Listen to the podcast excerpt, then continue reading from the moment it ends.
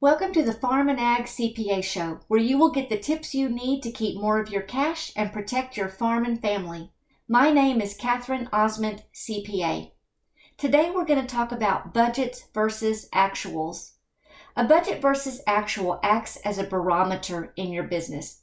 It can tell you when things are going well, and it can also tell you when things are not going so well. A BVA will help you to know now if things aren't going so well and give you the time that you need to make those adjustments necessary to get yourself back on track. One of the first things I love about a BVA report is it can tell you how close you are to your targets or if you're way off. As a farmer, you have different decision points in your year. Decision points like whether you're going to keep fertilizing, whether you're going to fix that tractor to the fullest or just get it out in the field to make something happen.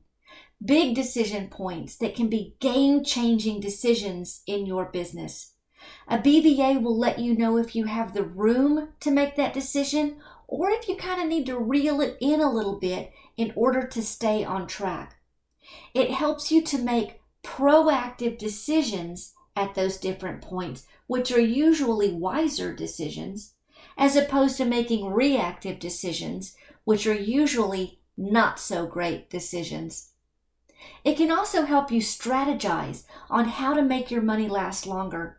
As a farmer, your revenue is going to be sporadic during the year. Down here in South Texas, those revenue points are usually late fall, early winter, and sometimes even into the next year before you're reaping the fruits of your labor and bringing those revenues in. Therefore, you need to strategize in those months in the spring and summer. You need to strategize your cash so that you have the cash that you need to make it until that revenue starts coming in. Analyzing a BVA will let you know if you're going over in one category and if you have room in another category to kind of help out those that you're going over in. As an example, I have a client who decided he was going to stock up on diesel at the end of 2021 because he felt like the prices were going to continue to go up. We had budgeted irrigation based on the last few years. And in 2021, South Texas experienced almost 60 inches of rain. So, needless to say, we under budgeted the irrigation category. Well, now we're in a drought season down here in South Texas. So, this particular farmer is having to use some of the fuel that he intended to use for harvest, he's having to use to irrigate those fields. So we are currently analyzing the budget versus actuals every other week in order to strategize how we're going to make up that difference in irrigation and where that money, which category that money is going to come from. This helps him to make proactive decisions about his cash and not make reactive decisions by just running down to the fuel vendor and grabbing up some more diesel when it comes time to harvest. The last thing that I love about a BVA is that if you will share this mid year with your banker, it will really help your bank client relationship. It will let him know that you are running your farm like a business. When it comes time next year for you to get your renewal, he will know that you're watching your numbers, that you're being astute, that you're looking at those budget versus actuals, and that the numbers that you're giving him are not just crazy numbers that you just pulled off the back of a napkin, but they're actual numbers that you were working with during the year.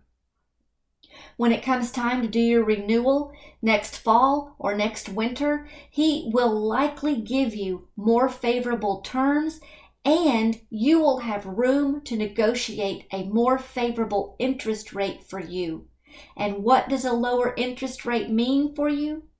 It means more cash in your pocket. And that's the goal is to keep more cash in your pocket. So these BVAs can help you know now if you're close to your targets or if you're veering off in left field, and they can help get you back on track.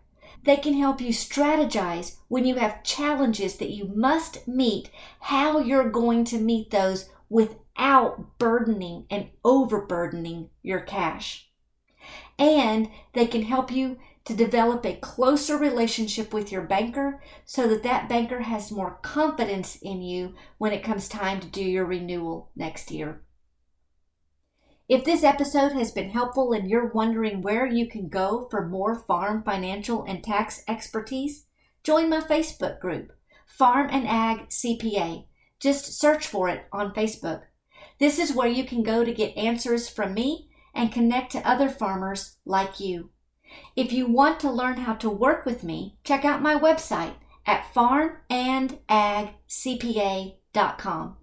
That's farm and A-N-D agcpa.com.